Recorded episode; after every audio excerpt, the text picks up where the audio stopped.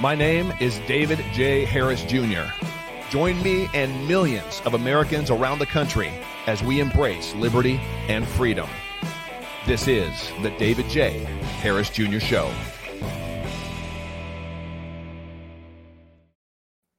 Friends and family from around the country and around the world, thank you so much for tuning in to another episode, either via video or podcast. Today, I've got an amazing guest, a friend of mine, somebody that you probably heard of. Donald Trump actually uh, had to pardon him. I'll, I'll let him share the specifics because he was being railroaded. He is retired Navy SEAL Chief Eddie Gallagher, a man that served our country during the Bush era, served our country during the Barack Obama era, and served our country as well through the era of Donald Trump, which I don't believe is over, but uh, we're going to have to just uh, keep praying and believing that the chips will fall, uh, that the, enough will be exposed. But without trying to get into too much of that, my point is this man has been in the military, serving for, serving during the last three presidents, and what he has to share about how deep and dirty the swamp is. Uh, even in the military, friends, we got to understand there's a lot of uh, Obama appointed, even Bush appointed individuals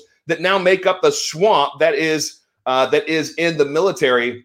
They railroaded Eddie. They tried to literally hamstring him, lock him up, throw away the key. He went through hell after serving our country and putting his life on the line uh, so many times. So we're going to hear from him today, my good friend Eddie Gallagher. Eddie, so good to have you with me today, my brother. How are you doing?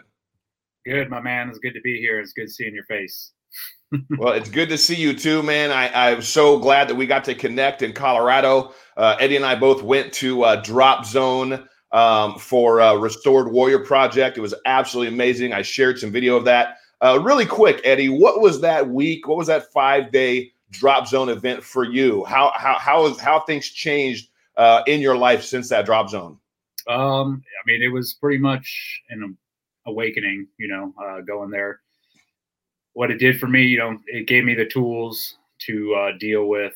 Um, you know, I think it's what everybody deals with. You know, we have um, it's a spiritual battle. I think everybody's constantly fighting and you know everything that I went through the past two years. Um, you know, I was having some problems afterwards when I got out, uh, just dealing with that and trying to decompress from it. A lot of negative thoughts, a lot of anger, a lot of frustration. Um, you know, and that's all spiritual based and just you know the the whatever you want to call it, the demons or Satan or whatever, whoever, however you want to put words to it. Just giving uh, you know, negative voices all the time, trying to you know make these uh uh, promises like, "Oh, you're you're not good enough," you know, you are what they say you are. Uh, you know, not to that extent, but you know that that kind of after being smeared in the media for two years, yeah, it did it did a number on me. But you know, Operation Restore Warrior, the drop zone that we went to, you know, gave me the tools to uh, deal with those things and made me realize that you know Jesus loves me and that's all that matters. Um, and I came out of there just feeling like a new man. So it was uh it's awesome and it's been awesome. Well, I feel that with you, my brother. It was amazing for me as too, uh, for me as well. I know. Uh, I think all, every one of us. I think there was uh, uh, seven of us that had that had uh, gone that rally, that trip, and uh, some of the changes that I saw in some of those men, those other men that were there, is just amazing. And for you guys that were that have served, um, you know what you deal with. I mean, you guys are all 100% legitimate badasses, right? I'm, I mean, I'm, I'm a big boy, but I, I wouldn't want to step up to any one of you guys that were there. I mean, uh, you know, Navy SEAL chief. You've been in combat. Uh, you were up running around at three o'clock in the morning or whatever the heck it was. you know, you're carrying dumbbells and backpacks of sand and rock and boulders on your shoulders. you were just out there doing it, man. You were out there doing it. That's a great. But the fact that you are, uh, you know, an, a grade A legitimate badass, a tough guy that served our country and seen some of the most probably craziest things anybody will ever see. Some of it you shared with me that I, we cannot share on here. And yet you still deal with those kind of, you know, the the voices, the insecurity issues, the oh, you're not this, you're not that. Plus, it doesn't help that you're serving your country, our country, and then you come back and get completely blasted from the media. So they, I know they locked you up for like eight months solitary. They didn't get get into all of it. Get into what happened, why they tried to throw you under the bus, and let's expose some of these uh, swamp creatures that are in the military. Definitely. Um, so I'll, I'm going to summarize it as best I can because it's it is a crazy, crazy story. Um, and if people want to know more about it, obviously my book will be coming out hopefully in the next couple months. Uh, the Man in the Arena. Uh, you can look that up at EddieGallagherBook.com. But I'm, I'm going to try and summarize as best I can. Um, my last deployment uh, was in 2017. I went to Mosul, Iraq, where uh, ISIS was uh, had pretty much had a hold on hold on the city. Um, our job was to clear ISIS of that city, get rid of them. Um, and uh, we we got there around February of 2017. Um, the platoon that was there before us had cleared pretty much most of the eastern side, and we were tasked with clearing the whole western side of Mosul. Um, and that, it's a pretty massive city. Uh, it's I think it's like three or four times the size of San Diego. So, we, and what uh, year was this? This was in 2017. So here's one other thing that I want you to throw out there that you shared with me in Colorado when we were there for Drop Zone. You during you were in you were in the military while Bush was president. Yep. Then Obama steps on in the scene, steps on the scene. It gets in the Oval Office, and your ROEs, your your uh, rules, ROUs, your rules of ROEs, rules of engagement changed.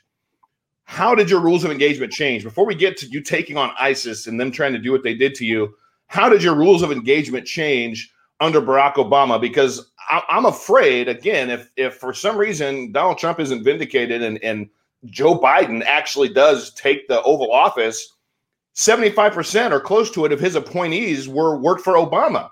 So yeah. I think we're going to see a lot of, it's almost like an Obama third term uh, if Joe Biden is is in there. So what were some of the rules of engagement that changed that you immediately saw out there in, in the field under Obama when Obama took office? Uh, sure. So I happened to be in Afghanistan uh, when Obama took office. Uh, for sure, I went to Afghanistan shortly after Obama took office, and uh, you know, it was uh, it wasn't like this big drastic change, like oh, everything is you know shut down or you guys can't do this. It was little little increments of things that kept coming down the pipe, like hey, um, you guys aren't allowed to prosecute targets at night anymore. We had to. You're, you wait, wait. You're not allowed to what? Prosecute targets at night. So we weren't allowed to go out at night, uh, which what we had been doing um, the whole time which is what we want to do. We have we want the every advantage in our favor. Yeah, doesn't it? Wouldn't it? Wouldn't it make sense that it's better to go out and try to get your enemy at nighttime? Yeah, it, I mean, it definitely is. So when that was so, down to us, we, you know, none of us, there was no good answers. We are like, why is this happening? You know, like this is just what's being put down. Basically, what we were told is it's unfair to the enemy. Um, it was unfair to the enemy. In no certain certain words like yeah, it was ridiculous. Isn't that the point, Eddie? Come on, isn't that the point that take every advantage that we possibly have against the enemy that we're trying to you know, stifle, eliminate, capture. Exactly. Yeah, you don't want to be fighting on even terms. We want every advantage possible. That's how we. Wow. Um, and then it just started trickling down from there to where we started getting the rules of engagement were tightened up. It was almost as if we were becoming a police force over there. Um, you, know, everything was a lot of a lot more things were questioned. Um, you know, there was a firefight and somebody killed somebody. I mean, it, it, you could see that the investigations were coming down. There was a lot of scrutiny being put on us um, during that time, which made it very frustrating. Um, you know, we had to follow by these strict set of rules that was being put down, and we lost a lot of guys because of it. Um, I think not just in this, I mean, not just in the SEAL teams, but the military overall. Um, wow. During that time, so yeah, it was. Uh, but you know, this is the crazy thing is we're in the military and we're going to do what we're told. So right. Way, you you know that's the president of the United States. I didn't I didn't vote for him, but he was my president, so therefore I was going to follow whatever orders he was putting out. Um, so overall, how would you summarize the difference in military style and the ability for the military to do their job when Barack left and Donald Trump came on the scene? That's uh, that's pretty interesting too because I as I actually got into Mosul, Iraq shortly after Trump took office, and it was a complete 180. Um, we had been in Iraq, I think, for about three or four years uh, before we actually started clearing Mosul, um, just sort of keeping our eye on ISIS. Uh, we weren't allowed to engage, and then if we wanted to engage, we had to request. It, it went through like five different channels. So just under Obama. Yes, this is all under Obama. So to give you an example, if I, we saw an ISIS, a bunch of ISIS fighters digging IEDs or doing something, you know, they shouldn't be doing. If we wanted to drop a bomb on them, we would have to call back to higher. That higher would have to call back to another higher and then to another one to finally get an answer saying, yes, it's approved. By the time it would come back down to us, those fighters would be gone. Um, yeah, they'd be gone. So what I was Trump, just going to say, they had to be gone by that time. Yeah. So what uh, President Trump did when he took office is he gave authority to us. He was like, pretty much what was told is to us, and Mattis was under him at the time. The gloves are off. You guys have the authority. Get the job done. Get ISIS out of Mosul. And so that's exactly what we did. Um, and that's without, I, I truly believe, without that decision from the president, that ISIS would still be in Mosul right now. I mean, wow. It took that it it took that aggressive nature, which is the aggressive nature that we we were used to before Obama took office, to get the job done. So, what do you think? What do you think if Joe Biden was to become the next president and stay around, since he was the vice president for Obama? Do you think that the military was it would go back? I mean, it's you know, it's your own thoughts, I guess, on it. Do you think the military would kind of start to follow the same track that Obama was doing?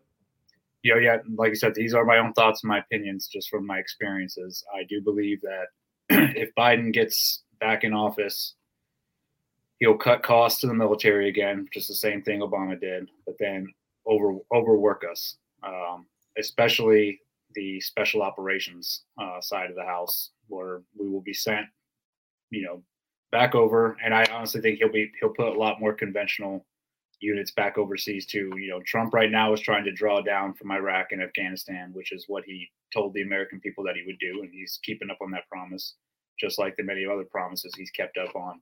But I do believe that if Biden gets elected, he's going to put troops back into those countries because war is a moneymaker. Um, and that's this is a reality of it.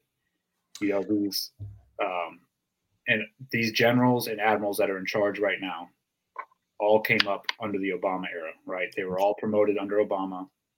That's the swamp I was going to say. Please expound on. It is so important for everybody to understand exactly what you're sharing right now, Eddie. The people that are in positions of power and authority right now were a lot of them, not all of them, a lot of them were appointed under the eight years of Obama from oh exactly. 08 to 16. Now they're in higher positions of power and authority.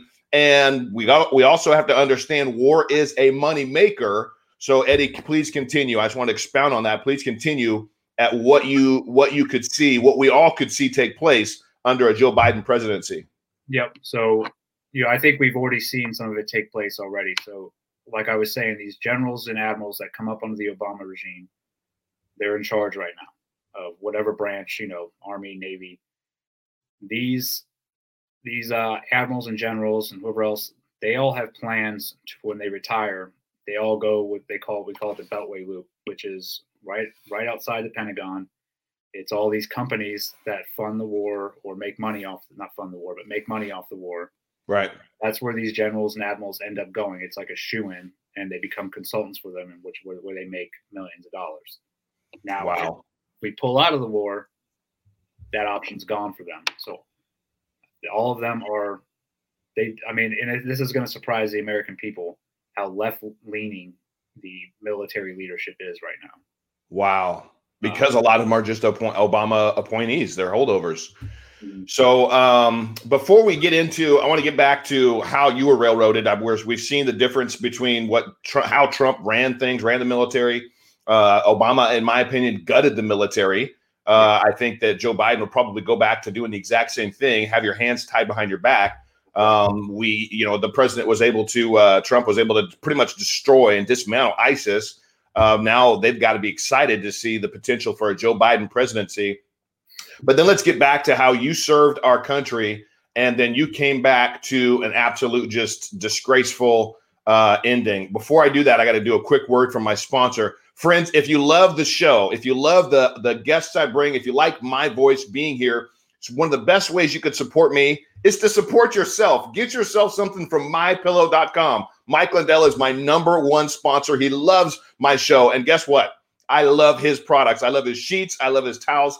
I love his mattress topper the most. Now he's got robes. He's got uh, dog beds. He's got pillows you can take. He's got so many products. Get to mypillow.com. Get something for yourself or your family members and use the code Trump2020 when you do. That'll know that uh, that'll let Mike know that you came from my store. Great way to support yourself. Mypillow.com and use the code Trump2020. All right, Eddie, let's get back to it. How did they railroad you? Uh, give us an overview of how and why they railroaded you. Sure. So uh, I, like I said, I went to that deployment in Mosul in 2017. Um, we finished the you know finished clearance of Mosul. It took us about seven months. Um, uh, got the job done. Came home. Um, there was a little you know the, the, deployment was chaotic and hectic. Uh, it was very busy. Um, we were everyone was very tired by the time we got back. Uh, there were some disgruntled individuals in my platoon that did not like the aggressive nature of how I we worked the whole time. And since I was the leader, I they you know blamed that on me, which is it's un, not unnormal. You know, you mm-hmm it's usually you come back from deployment and everyone's pretty tired of being around each other for seven months, especially when you're living in austere, pretty crappy conditions. But uh, these certain individuals came back and started spreading rumors about me. Um, and it's very catty, very childish, but it was little tiny rumors that I was too aggressive as a leader, um, that I was, you know, could have got one of them killed, even though nobody nobody was, and that I was a thief. Uh, I was stealing little care packages from them. All I mean, none of this stuff is true, but no proof. They had no proof. They were just throwing accusations. Yeah, and they these accusations escalated um, after they they went to the leadership, you know, and told them these accusations, and leadership told them to go decompress. That just like you said, there's no proof to this. These are petty accusations. So instead of going back and decompressing, these guys decided to escalate the rumor and said they came back about three or four months later and said, "Oh, well, he murdered a ISIS prisoner that was in our care." The command, of course, can't sit on that, so they gave it over to NCIS, uh, which is the Naval Crim- Naval Criminal Criminal Investigative Service. Um, it's like the uh, FBI for the Navy. yeah, and they've got their own show on TV, which is probably nothing like what's really going on in NCIS. But these guys are the most amateur investigators I think you'll ever meet. Um, wow. Just to give you a context, all these guys apply for jobs for the FBI or some other high up, you know, agency, get turned down, and they this is the only slot that they can get into. So they're sort of like the bottom of the barrel.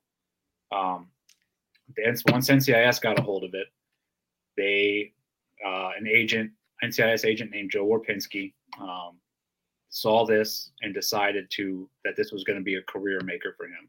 If he can bag a Navy SEAL for murder, that would be huge. So instead, wow. Instead of actually investigating the accusations and getting to the truth, he formed a prosecution from the beginning and was like, all he did was take information from these individuals that would make me look horrible. Um, and he says it on his first, uh, you know, I got to watch all of the, the interviews with these individuals from my platoon, and he tells each one of them at the beginning of the interview, I don't care what you guys did. I don't care about any of that. I just want Eddie Gallagher. We'll give you all of you immunity. Just give me what I need to take him down, pretty much. Wow. Is this guy still working today, to this day? No, I mean, we're fast forwarding through everything that happened, but just curious, does this guy still have a job? Oh yeah, and this is this is the frustrating thing about all that. And I'll get that to, at the end. Um, all right. So pretty much they, you know, um, formed a prosecution NCIS did about a month of investigating and uh, until they decided when they decided to raid my house. Um, they waited till my wife and I were not home. My eight-year-old and 18-year-old were home. My recently turned 18-year-old. Uh, they sent a 25 to 30 man SWAT team to my house, um, blocked off my whole neighborhood, pulled both my kids out at gunpoint, guns in their faces, and my kids were in their underwear. Put them in. The oh my gosh! yeah, it was like like I was a cartel member. Um, they had me locked up in an interrogation room while this was going on. I had no idea this was going on. Wow. Until I got home, and then once I got home and saw what they had done to my house and everything they had taken and how they had interrogated my wife, not only my wife but also were saying things to my kids like I was a murderer. Um, they were telling your kids that. My kids asked them, "Why are you guys doing to our house?" And they said, "Your daddy is, or your dad uh, murdered somebody." Um, oh my gosh! So, which why would you say? Truly disgusting. Yeah, and that was just the start of the just disgusting things that they did to me and my family. So from there, they pretty much it was like it didn't happen. We went on living. Uh, I moved my family to Florida where I was planning on retiring because I hit, I hit my 20 year mark. Came back to San Diego after I moved them there to finish out my service, and that's when they I went to a, um, a traumatic brain injury clinic, which get pretty much gets you fully checked out before you get out of military, head to toe. Um, just because of all the blasts and injuries we take over our career. Um, yeah, it gets us set up for the outside. Um, right. They arrested me. They came and arrested me out of there. I was there for about a, a week and a half. They just showed up. Um, in in California. Yeah, I was on I was on a Marine base. They you're, you're on a Marine base getting checked out for your brain so that you can so that you can leave the military, retire after 20 years, and they come and arrest you. Yes. And oh yeah, this is all I know. This all sounds insane. It just gets more crazy as it goes on. But yeah, they came and got me. I uh, asked them why they were arresting me. They wouldn't tell me. They said they they actually said that I, we have no clue. We were just were being ordered to arrest you. They handcuffed me, took me down to the uh, prison, or they call it the brig, um, but it's a prison. Uh, I went down there, and from that moment, once you are put in there, the, you fall under the UCMJ, which is the Uniform Code of Military Justice, which is completely different than the civilian justice system. So there is no bail once you're put in there. Um, so once I was in there, I was in there. I was incarcerated for nine months um, before my trial, and so they just locked you up. Basically, didn't give you a phone call, didn't really tell you anything, and kept you there for almost nine months. Nine months. Um, they they uh, I had a little hearing once I got in there. Uh, the fourth day I was in there, they do this like fake hearing where they deem whether that you should stay in there or you're safe to be outside until you're on the outside until your uh, trial. They used my job against me at that hearing. They said because I was a Navy SEAL, because I had all these qualifications, they named off every school I'd been to, you know, sniper, breacher, all this stuff they said that I was a danger to everybody um, and that I could. They treated me like I was Jason Bourne, um, and like so when they first threw me in there, they threw me in solitary um, for about four days. They had me handcuffed. Every time they moved me, I had to have my legs shackled and my arms shackled. I was the only prisoner being treated like that. Um, and wow. Once they said you can't, you're too much of a danger to get out because of your job.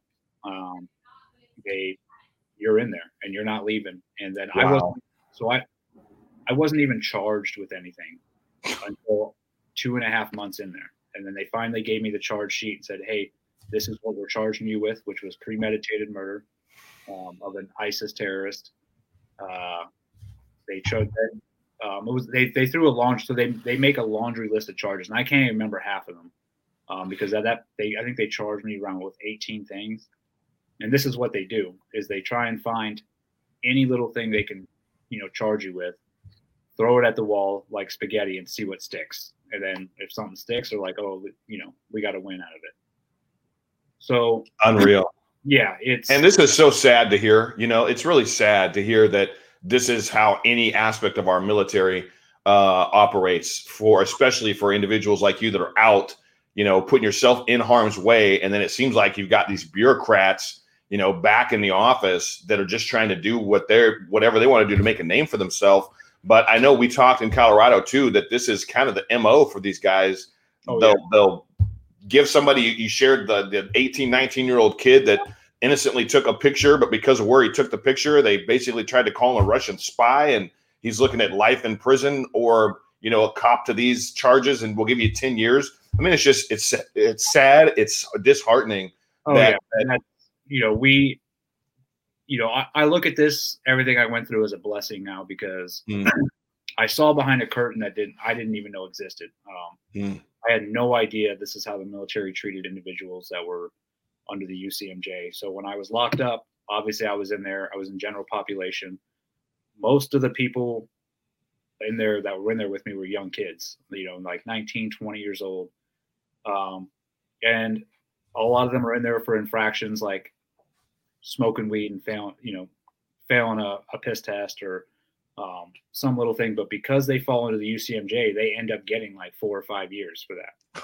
Now, if you think about that, wow. I, I, was talking to these kids and they're all good kids. You know, they volunteered to serve their country and they made a mistake. And should they pay for that mistake? Yes. But that, the over punishment that they're doing in the military is destroying lives. So if you look at it in context, these 18, 19 year old kids could have went to college or did something else instead of raising their right hand to serve their country.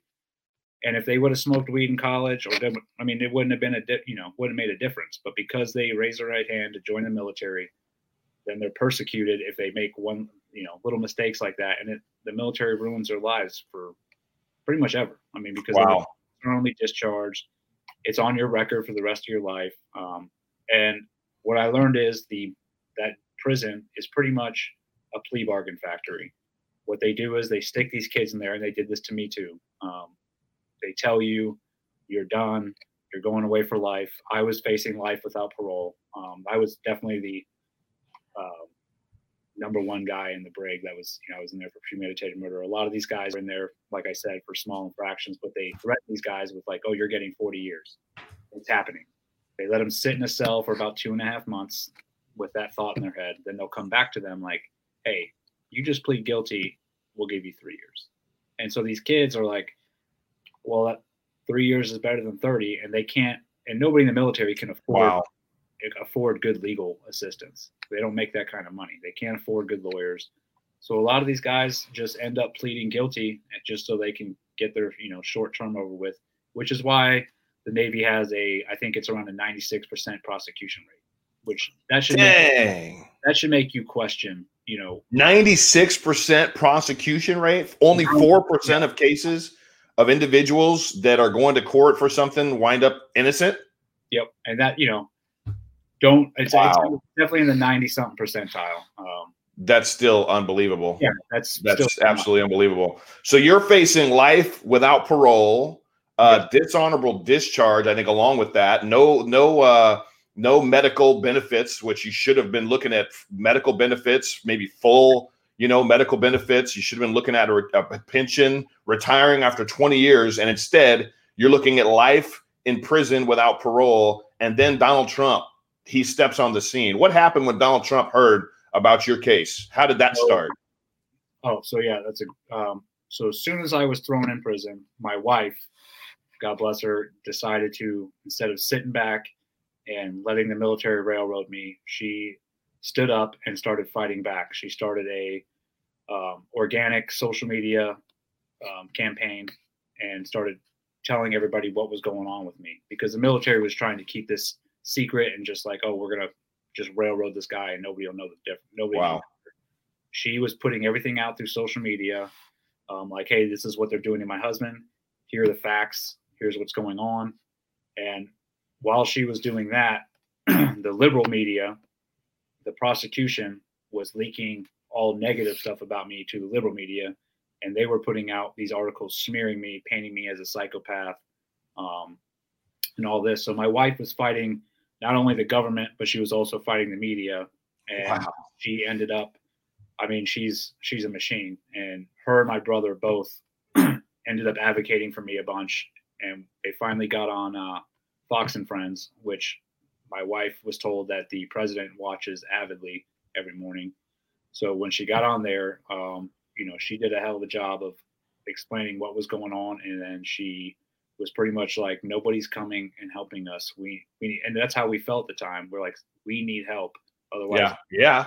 And so the president, what he did, and I think there's a big uh, um, misinformation about exactly what he did for me. At that time, when the president intervened, I had been in the uh, prison for about seven months. He all he did was tweeted. He tweeted, "Let him out of the brig or the prison so he can properly defend himself." Because I was not able to. I was not getting any meetings with my legal counsel. I was not allowed anything in there. So I I was just going to court with no plan, and my lawyer my lawyers were you know trying to scramble to fight this case. So he So did it work? He tweets out, lets you out, so you can pro- so you can properly defend yourself. Did It that half- work? It halfway worked. They let me out. As I walked out of that brig, and the command, my command had MAs come meet me, and they threw me in a room right across the street, and said and gave me a list of rules that I wasn't even allowed out of the room. I wasn't allowed a telephone. I wasn't allowed anything. I was pretty much just back in the brig, but now I was in a barracks room across the street. So I still could not properly defend myself. I still could not do, you know, they were still violating so many rights.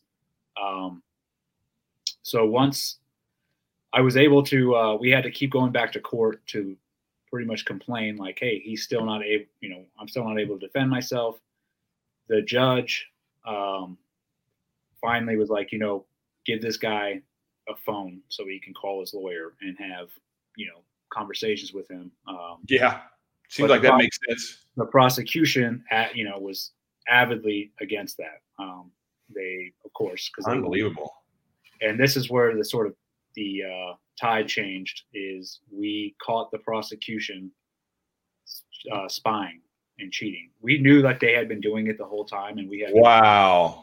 but it kept getting turned down Sounds like you were a, a little mini Trump case. You know, they're spying and cheating and blasting President Trump. They're spying and cheating and, and blasting you in the media. and i think that's why the president took such a uh, avid interest in Yeah, I bet. because it was pretty much parallel what was going on with me it was going on with him obviously him in a much bigger uh, Yeah, yeah, yeah. But still, their MO is the same, right? They're, yeah, they, the, the way they operate is the same. yeah, they weren't looking for the truth. They were just looking for a win. Um, and so once that prosecutor got caught cheating, he said, well, he sent a beacon out to all my lawyers that if they, they my lawyers would have clicked that beacon, they would have had all the information um, that we would use for our defense, which is what they were trying to get.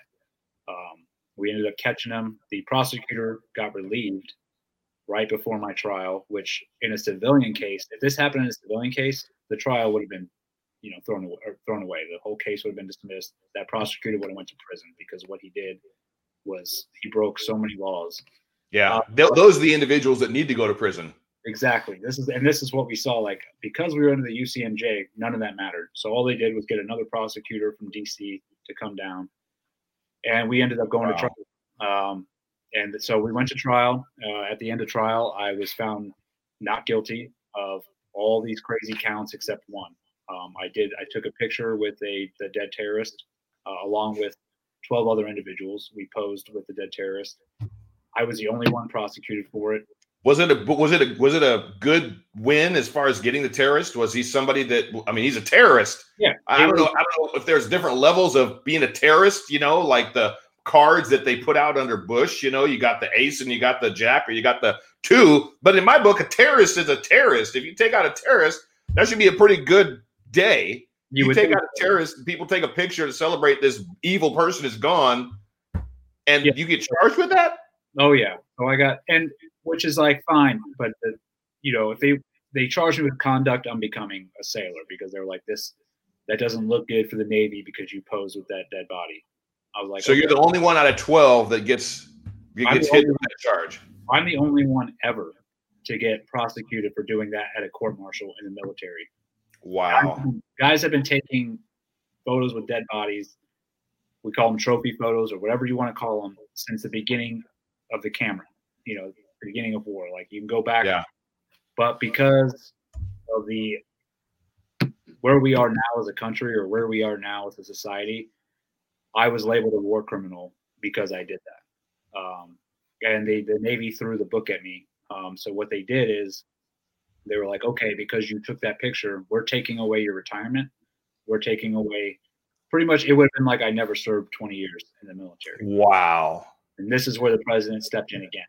Um, and I think this is a big miscommunication too. So he did not pardon me. I was Yeah, I remember it was. I remember I just look at it like it was something. It wasn't an official pardon, but he Yeah. stepped in, and you were able to get what you should have had coming to you. Had had he not stepped in, oh I you probably wouldn't have got anything. no I would so he he called me um, him and both Vice President Pence called me and said listen this is what we're going to do you're going to retire with all everything you earned the past 20 years that's it like you're going to get out and that was like a great phone call for me I was like I was like, okay, I'm going to be able to get out. The crazy thing is, I go back to work the next day. I'm like, hey, I'd like to put in for retirement now. And they're like, oh no, because the president called you, we're now we're going to take your trident away from you. So they try to forcefully like give the president a middle finger, saying like, we're not going to listen to you, and now we're going to. Some of these Obama holdovers, probably right. Oh yeah, so uh, Admiral Green, who was in the charge, swamp. he, I mean, he verbally came out against Trump during my thing. Was like, I don't care what the president said. Like, this is his boss, and this is how far. This is where the swamp's at that you talk about. Like, they don't care. They did not respect the president. They didn't care what he said. They they fought against him because what they were hoping for is what's going on right now. They're hoping that Biden gets in office. Therefore, Admiral Green will get promoted under the Biden under the Biden administration because he fought against Trump. Um, they so they threatened to take away my trident. The president steps in for a third time. And what's your trident? For those that don't know, explain your trident. So the trident is what you earn after going through a selection process to be a Navy SEAL. Um, so you go through BUDS, Basic Underwater Demolition School, and then go to SEAL qualification training. All that takes about uh, I say about two years almost, and then you earn the trident, which is um, your insignia that shows that you're a Navy SEAL or a SEAL operator. Um, it's So it's just trying to basically strip you of everything that has partially defined who you are and what you accomplished. they were trying to It's trying to take away, my, you. take away my identity, you know. Yeah. And you know when they when they threatened that to me, you know they were going to take it away. I told them I was like, you guys can go ahead. Like I just because you take that from me, I'm still in SEAL. I still am proud of everything I've done. Yeah. But the president then steps in for a third time and says, "You will not be taking his trident. Get back to work and focus on what's other things. Obviously, focus like the war. You know, Right. after one of your own." Um, and so that you know he came with that. They did. They didn't end up taking my trident, but they were trying to target me all the way until the day, the day I retired. Um, so Wow. it was a constant fight even after the trial just to even get out of the military but you know with and I, people always ask me like how did you get through that without like losing your mind or you know Yeah. and i i was like i there's two things i had on my side the whole time with everybody against me that was the truth and god and that's Mm. that's all that got me through it. Um, I mean, we had the the deck was stacked against us so much. It was Wow. I prayed, you know, avidly every day that you know, and I just gave I gave everything to God when I was in prison. I literally, it took me about two months to realize that I had no control of the situation. Um, that you know I couldn't control anything from in there, which was obviously, as you know, David, it's really hard for a man to not be able to control what's going on to him or have some sort of control. But uh, I went, Yeah. I went into my cell and spoke to God out loud, got on my hands and knees, and I gave everything to Him. I said, you know, this is in Your hands, and if you deem it that I go away for life, then I will go away for life. If not, then I will not. And I tell you what, this is, you know, no BS. Like I felt the weight of the world come off my shoulders once I did. I walked out of my cell, and that's he was he pretty much carried me the whole time through. Because looking back on it now, especially when I got out, I was like I have no idea how I got through some of that, or how my wife or my kids uh, got through most of it. So, you know, Wow. Well, Eddie, I it's been an honor to know you, to hear your story. I'm so thankful for the president that he stepped in like he did. You know, it's it's one more reason why I'm absolutely terrified of a Joe Biden presidency because he wouldn't care. He wouldn't No. care, give one iota to anybody throwing the book at any patriotic American that's serving our country, that's put their life on the line and then trying to be just dismantled and be, you know, hung out to dry. He's not going to care. None of them are going to care. They're they're just it's uh it's it's terrifying in my book to think about uh, and where all that will go. And and the only thing that gives me solace is the fact that I too understand that we have a good Father, we have a good God, and that we can survive.